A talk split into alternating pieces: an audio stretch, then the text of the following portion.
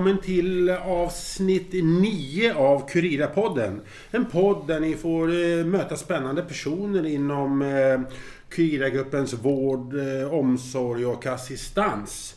Idag ska vi prata om någonting mycket, mycket viktigt. Människor, utsatta människor i våldsamma relationer. Oftast är det kvinnor. Och här finns ju Medical Skydd som en möjlighet för dessa människor att ha ett eh, bra liv och komma tillbaks till ett bra liv. Därför har vi här eh, eh, Petter som är verksamhetsansvarig inom Medical Skydd. Välkommen Petter! Tack så mycket, kul att få vara här. Känner du att du gör och dina kollegor ett mycket viktigt jobb i samhället? det gör vi säkert, fast det viktiga är inte egentligen vad vi känner. Det viktigaste där är att klienterna känner det, att vi gör ett viktigt arbete, att vi finns där för dem och att de känner att det är någon som bryr sig om dem. Då tar jag mig friheten att utifrån er och säga att ni gör ett oerhört viktigt jobb. För tänk ni alla lyssnare att det här är alltså kvinnor, oftast är det kvinnor, det finns förekommer män, som lever med våldsamma partners, våldsamma sambos, våldsamma män. Eller av olika eh, fall måste liksom skyddas och det oftast också skydda deras barn också för de relationerna. Och här finns ni. Ja, ja men det har du helt rätt i och eh, vi är ödmjuka och, och vi, vi... Jag instämmer med det du säger. Det, så är det. Absolut. När vi, när vi förberedde oss för det här eh, samtalet, du och jag, så nämnde du skrämmande siffror av hur många som eh, kvinnor då som misshandlas eller utsätts för våld. Kan du berätta om det? Ja, absolut. Eh, det är hela en av fem kvinnor som blir utsatta av systematiskt våld av någon i en nära relation till. Och eh, det görs hela 11 000 anmälningar varje år.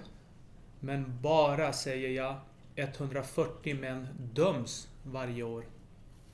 Men när du säger 11 000, det, vad jag förstår det är bara 4% av de som eh, utsätts anmäler. Ja, det stämmer.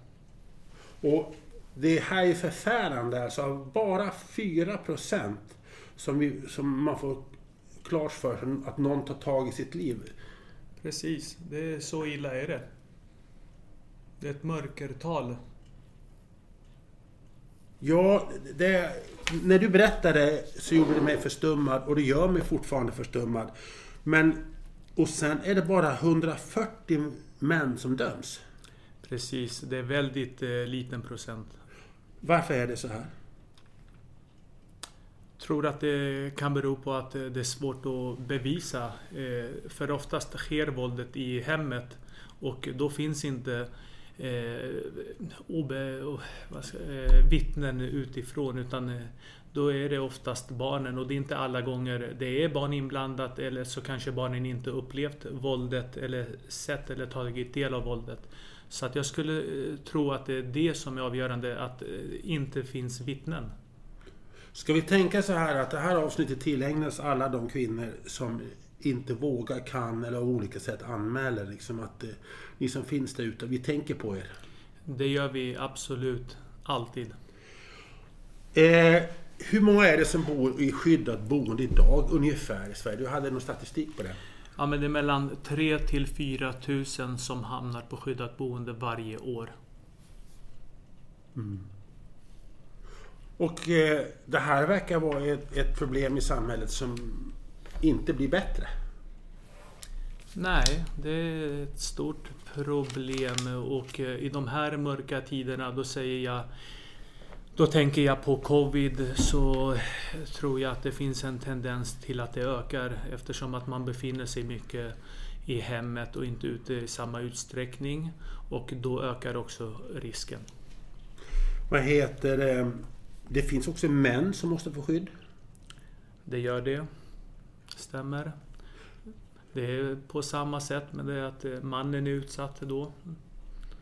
Och det är en mental... Du berättade att det är en mental... Eh, Ja, men- utmaning också där. Ja men absolut, apropå det här med eh, fysiskt, att man tänker genast att mannen har ett övertag där vad gäller fysiken och borde kunna stå emot. Ja men, men mannen har ju också den här mentala förmågan som kan brytas ner och det kan det också vara många gånger att mannen är så pass nedbruten att han inte kan ta till och använda sin fysik utan eh, finner sig i, i att han är, är där han är i det utsatta läget.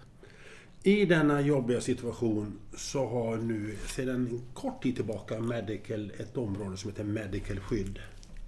Det är ett oerhört, som ni alla förstår så är det ett oerhört viktigt verksamhetsområde. Kan du lite kort berätta, vad gör ni? Eh, vad vi gör, tänker du på plats? verksamheten, eller? verksamheten. Vad, vad är Medical skydd? Ja men precis, medical skydd, det är skyddat boende. För eh, kvinnor, män eh, och kvinnor med barn. Till och med om man har husdjur så får de följa med. Eh, och vad vi gör är att eh, det är på uppdrag av socialtjänsten, för det är de som tilldelar en plats till klienterna som vi kallar det. Eh, och eh, de själva följer Socialstyrelsens föreskrifter och allmänna råd. Eh, och då går det till så att eh, det kan till och med vara, ska jag säga, polisen som ibland kan ringa direkt till oss gällande en placering, en akut placering då. Men i vanliga fall så är det socialtjänsten, det måste gå via dem alla gånger. Men om det är akut så kan polisen göra en placering och då kliver socialtjänsten in dagen efter. Eh, Eller till och med samma dag. Det är kommuner som är kunder som är Ja. uppdragsgivarna. Alla gånger. Ja. Eh, ni har en ständig beredskap att snabbt hjälpa ofta nu kvinnor då som är eh, i behov. Det, ibland så kan det gå fort. Det kan gå väldigt fort. Samtal kommer in. Och eh, vad gäller akuta placeringar som vi kallar det, då förväntas eh, vi kunna hämta upp klienten eh, ganska omedelbart efter att samtalet är avklarat. Och jag ska också säga att det är ingen som placerar i samma kommun där man är folkbokförd i. Utan samtalen vi får är från städer utanför eh, här där vi är verksamma. Eh, ni finns i Stockholm, Småland, Uppsala och Göteborg. Ja, Men eh, vi säger så här så att lyssnarna ska förstå hur allvarligt det här är och vilka parametrar man jobbar med. Eh, om det kommer ett samtal på en beredskapstelefon, ni har en beredskap dygnet runt. dygnet runt ja. Och så är det någon som behöver komma snabbt. Berätta, då, då skickar ni ut en person och vad, händer, vad bör den personen tänka på i första kontakten? Ja men precis, vi har ju rutiner som vi följer. Inarbetade rutiner som vi alltid ska följa. Eh, och då om vi börjar med första steget efter jag eh, som tar emot samtalen om placering. Jag tar reda på all nödvändig fakta eh, som jag känner att eh, den är tillräcklig för stunden. Och den förmedlar jag vidare. Och så har vi vår eh, logistiker, chaufför, som vet vad han ska göra och det är att han åker så fort han får klartecken så åker han. Eh, Och eh, återigen, det är rutiner han ska följa. Eh, En rutin kan säga är bland annat att han alltid tar eh, klienternas eh, telefoner och nollställer dem och behåller dem tills vi är helt säkra på att de inte kan röja vilken plats klienten kommer befinna sig på. Samtidigt så får klienterna en eh, knapptelefon som de kan använda sig av och, och i kontakten med oss. Hur mycket betyder det första dygnet? Det gäller hotbild och liknande och så vidare situationer. Ja, precis. Där också att eh, de första dagarna är ju mest akuta och eh, avgörande lite grann. Eh, just för att eh, det är då förövaren eh, har eh, det största hämndbegäret. Eh, när, eh, om vi tar kvinnan då, om kvinnan är offret, att då är eh, hämndbegäret så pass stort att mannen egentligen i affekt då kan göra vad som helst för att få reda på vart hon befinner sig. Det finns en hotbild oftast. Det finns det precis eh, nästan alla gånger skulle jag vilja säga. Och det här ska vi också säga att det, du är med nu under ett fingerat namn. Du, du heter egentligen någonting annat, men det är också för, din ja. hotbild mot er som jobbar. Vi ska vara rädda om er. Ja, men vi ska ha ett säkerhetstänk i alla lägen och inte riskera vår säkerhet heller. Eh, just med tanke på att eh, det ligger en hotbild bakom mot våra klienter. Och eh, det är lätt hänt att mänskliga faktorn ibland kan göra att vi människor inte alltid är på alerten och att av misstag kan delge andra information som de inte ska ha tillgång till. Mm. Det vill säga att informationen hamnar på vilovägar. Mm. Det är bedrövligt att det ska vara så här i samhället, men så här är det och det finns ju tur att det finns sådana som ni. Men jag tänker då första dygnet, den här stackars kvinnan, ibland är barnen med och kommer till lägenheten. Mm. Hur, hur, vad händer då? Vad händer första tiden? När ni har tagit hand om dem, när ni kommer till eran famn? Så att ja. säga. Eh, vi kör ju alltid, eh, om jag tänker så här, första dagen kör vi alltid säkerhetsrutiner genomgång, våra förväntningar lite grann på dem och gör tydligt var, vad vår uppdrag går ut på. Eh, ofta ser uppdraget likadant ut men volymen kan se olika ut beroende på om det är någon eh, eh klient som har eh, ja, inte varit så länge i landet och inte känner till vilka myndigheter som finns och vart de kan vända sig för hjälp, eh, för att få hjälp.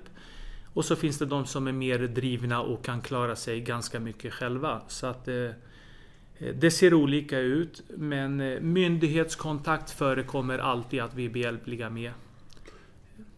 En dum fråga, men jag vill ändå få ord på det. Hur, hur, finns det någon sammanfattande ord? Hur mår de här stackars kvinnorna och barnen? Hur, hur, I vilket skick är man mentalt? Ja. En dum fråga, men jag måste Nej, ställa. Nej, det, det är det inte. Det är en intressant fråga. Eh, och jag tror att jag har ett, ett tydligt eh, verklighetssvar eh, Eh, svar här. Eh, jag, en egen erfarenhet som jag ska dela med mig av nu.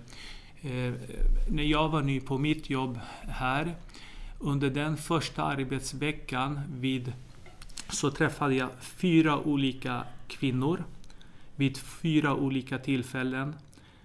Eh, jag, en främmandes man då, eh, som de efter några minuter började gråta inför. Eh, och det, det sa mycket till mig om hur de egentligen mår. Och det upplevde jag min första arbetsvecka. Du kommer ny till jobbet, du möter fyra kvinnor som är så sköra att de öppnar sig, tårarna kommer. Hur berörs du av ditt nya jobb? För du är ju ny på det här jobbet. Ja, precis.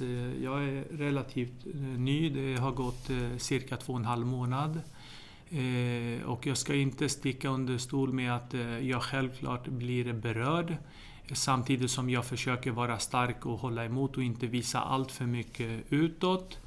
Eh, så är jag ändå en människa som alla andra och vi har känslor och känslor är inte alltid lätta att påverka. Så att absolut, jag blir berörd. Du måste vara professionell i det här fallet?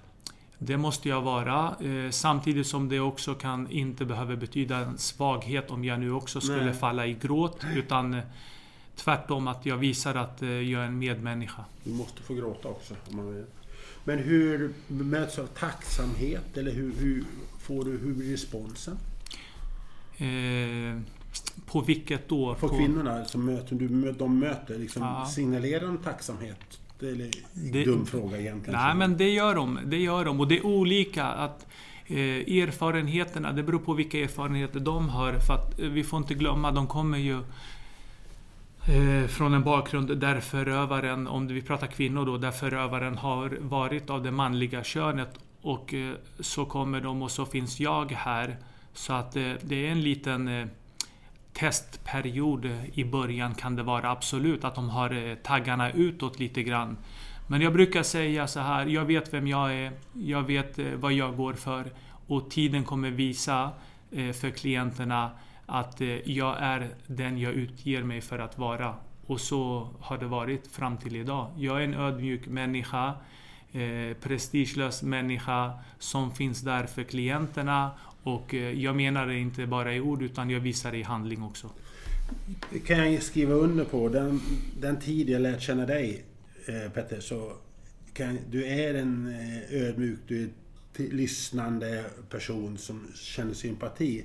Men jag måste få fråga, du är man och många har ju kommit från män som har misshandlat så att säga. Och i, i organisationen finns också kvinnor eh, naturligtvis och så vidare. Men hur, är det något negativt att vara man? Eller har man, förtroende, har man som kvinna då förtroende för den mannen som kommer och vill hjälpa? Förstår du vad jag menar? Jag förstår absolut. Jag har själv reflekterat kring den eh, biten. Eh, ja, men jag brukar säga att eh, då får vi chansen att visa att alla män är inte likadana. Mm. Att alla män inte utövar våld. Blir du arg? Jag blir arg. Jag blir vansinnigt arg. Blir du arg? Eller är du, är du professionell och tänker... Fortsätt. Ja. ja eh...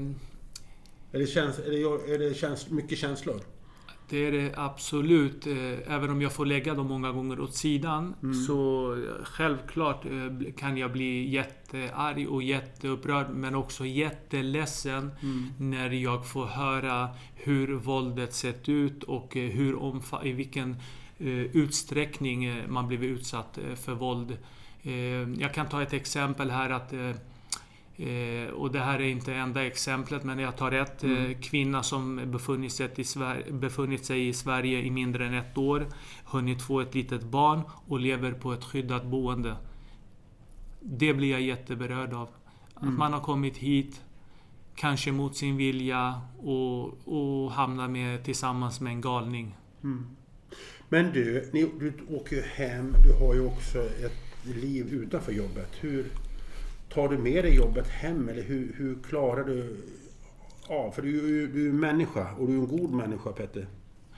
Jag försöker ju påminna mig själv om att eh, inte ta med jobbet hem. Och när jobbet dyker upp i ens huvud och tankar eh, så försöker jag återigen påminna mig om att eh, eh, jobbet får vänta. Men det är inte, ska jag erkänna, alltid så lätt.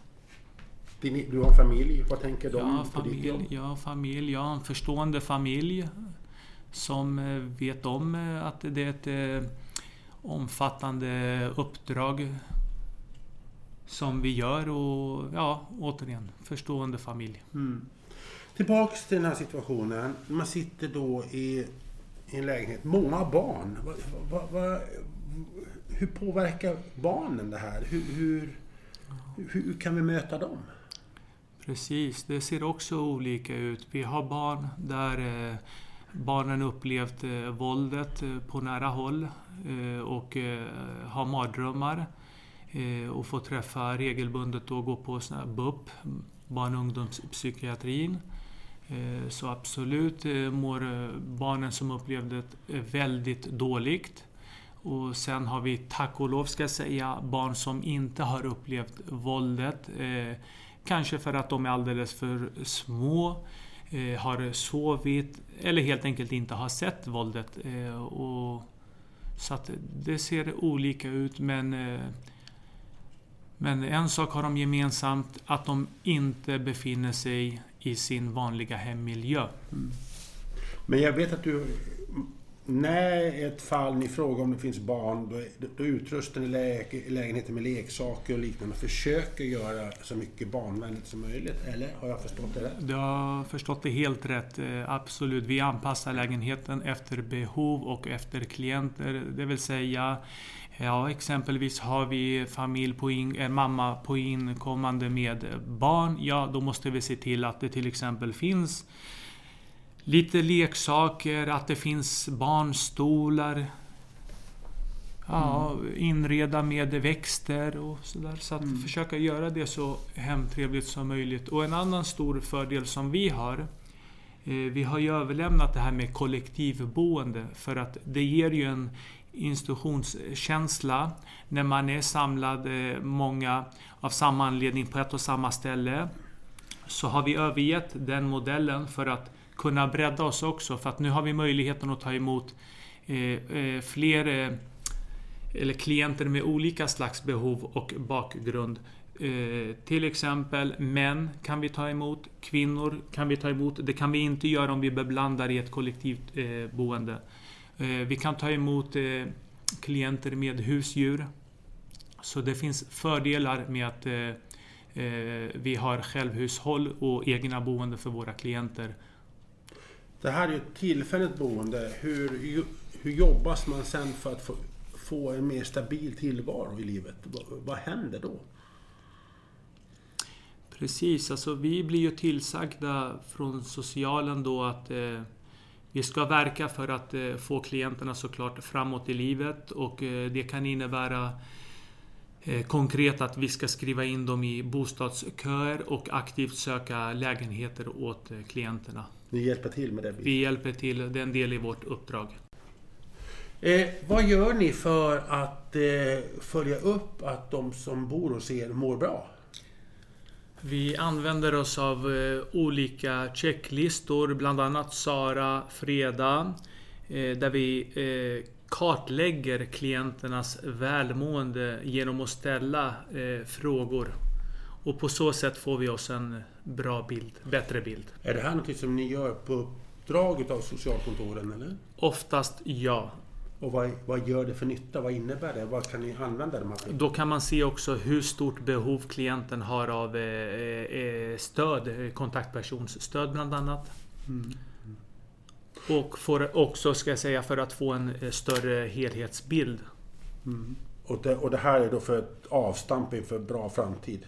Att det ger en avstamp för en bra framtid? Ja, och vilka resurser också man, ska, man behöver sätta in. Mm, mm. För jag kan tänka mig att de första dramatiska hämtningen och första kontakten, det måste vara oerhört dramatiskt för er ja. kund så att säga. Det det. Jo men absolut. Det är ju omtumlande. Det blir eh, en stor omställning i livet. Eh, jag menar du lämnar din, eh, där du kanske varit uppväxt och haft din trygga tillvaro. Du lämnar den med vetskapen att du förmodligen påbörjar ett nytt liv. Mm. Generellt, en generell fråga. Hur lång tid brukar det ta innan man frånkommer till er innan man kan flytta till en ja, egen lägenhet? Ja, det ser också jätteolika olika ut. Eh, vi har klienter som eh, och det hänger ihop ska jag säga också med vilka, eh, hur driven man själv är och hur ens bakgrund ser ut lite grann. Vi har en kvinna som inte ens var hos oss i en månad och hatten av där. Hon var jättedriven och aktiv och hittade ett eget kontrakt på mindre än en månad. Eh, och sen har vi andra som inte är lika självgående och drivna och, och där det drar ut på tiden lite grann med att hitta eget boende. Pressen från mannen, eh, avtar den med tiden generellt sett? Det finns ju olika fall, det förstår jag, men du säger att första tiden, första dygnet, veckan ja. är viktig, men avtalen sen är generellt, eller fortsätter många män att pressa? Det är också olika från fall till fall. Eh, precis som vi människor alla är olika så finns det de som inte glömmer, inte går vidare, inte släpper taget. Eh, där man anser att kvinnan är ett, eh, ska vi säga, ett verktyg som tillhör mannen. Mm. Fruktansvärt. Ja. Vi, vi kan bara återigen hoppas och att det här blir en vändning, att vi har hittat en, nyckel i samhället, vi kan lösa det här. Har du någon tanke på hur du skulle vilja se i samhället en lösning på det här? Generellt, om du fick bestämma? Jag har tänkt mycket på den frågan och återkommande hos mig är att, eh, att nära anhöriga spelar en stor roll i det här. För att eh, vi får inte glömma att eh, det ska inte ligga någon skam på eh, eh, kvinnan. Skammen ska ligga på mannen. Är det mer skamligt för en man som utsätts för våld än en kvinna? För att han är man? Känner mannen mer skam? Det kanske den gör, men det tycker jag inte att den ska göra. Mm. Men du förstår vad jag menar? Jag förstår hur samhället är uppbyggt och normer och, normer och förväntningar. Och så, så därför säger jag att eh, jag förstår din fråga men så ska mannen absolut inte känna. Men det, vad jag vill höra, vad du säger är att anhöriga har en väldigt viktig roll. Att eh, om man ser sin, sitt barn exempelvis fara illa, att Mm. anhöriga måste agera. Ja, för att den som är offret eh, lever många gånger i en dimma och inte ser klart och man intalar sig själv att där, men det kommer inte hända igen och, och eh, man stannar kvar i ett destruktivt förhållande. Därför, av den anledningen säger jag att någon med klarare ögon utifrån eh, kan eh, och bör kliva in. Och vad gör man då som anhörig konkret? Kliver in, vad gör man då? Ja, man kan antingen om man samtalar med den här, det med offret direkt eh, och, eh, eller att man själv kontaktar socialen eller polisen. Man ska aldrig tveka att kontakta. Nej, om eh, våldet är så pass uppenbart och det har pågått och man har kännedom om det. Nej, då ska man absolut inte tveka. Mm. Och så tänker man framförallt för barnens skull. Ja, Men barnen i de här lägenheterna, eh, det måste vara ett ansvar också för att få ett bra liv åt dem. Det har du också helt rätt i. Eh, och där jobbar vi också med den biten. Eh, där våra kontaktpersoner är väldigt behjälpliga med den biten. Vi skriver in. Eh, vi hjälper till att skriva in i förskola, skola. Vi lyssnar till barnen om de har eh, intressen av eh, fritidsaktiviteter och är behjälpliga där. Eh, Vi har nu, eh, vet jag, någon som har börjat spela ett fotbollslag och är jätteglad över det. Okej. Där vi varit behjälpliga. Eh, Vi har även ett område med särskilt kvalificerade kontaktpersoner. Och när de kliver in i bilden, då är det mer att vi ska uppmuntra barnet och barnet ska få annat att tänka på än den vanliga vardagliga tillvaron. Och då är det mer att man Ja, man ska ha kul och göra roliga saker. Ni ska veta när ni lyssnar att det här är en podd, man ser inte dig Petter, men nu för första gången så ler du lite mer när du, när du berättar om de här lyckade exemplen för barnen. Eh, du har varit väldigt allvarlig med all rätt och så ska det vara. Men när du säger de här lyckade exemplen, det måste vara underbart, de grejerna. Ja, jo men absolut. Om man eh, kan göra skillnad och speciellt när det kommer till barn som är ändå utsatta. Så absolut mår man bra av det om man kan göra en positiv inverkan. Spontant, i min egen reflektion när det gäller politiken kring detta, politiska grejer, för det, det, det börjar ju oftast där. Det, alla politiska partierna fördömer ju det här eh, oavsett vilket parti det är. Men vad, vad gör man för handling sen? Det är svårt. Det är en svår fråga. Det är, Det, jag menar inte att du ska ha Nej. en, utan vara en Ja. allmän fråga rakt Ja. ut i samhället. Så jag ställer liksom, Mm. vad kan, liksom, är det inte dags att gå ett steg till på något sätt? Ja, Men av 150 män döms bara. Och 11 000 bara anmäler. Det var bara 4% som anmäler. ja. Det är allvarligt. Men eh, det här är tur att medical skydd finns. Det är det definitivt. Ja. Och med det tycker jag att eh, det var bra slutord på den här podden. Och eh, tack Petter för att du ville vara med. Ja, tack, Tack. för att jag fick vara med. Ja, och det är en av de finaste poddintervjuer jag gjort. För det är så oerhört, oerhört viktigt och så engagerande. Och eh, jag vill tacka er lyssnare för att ni har varit med idag. Och den som tackar er, jag heter Anders Hansson. Och ehm, eh, vi kommer tillbaka med ett nytt ämne inom Kurira-gruppen lite senare. Och tills dess så önskar jag ha det bra där ute och var rädd och ta hand om er.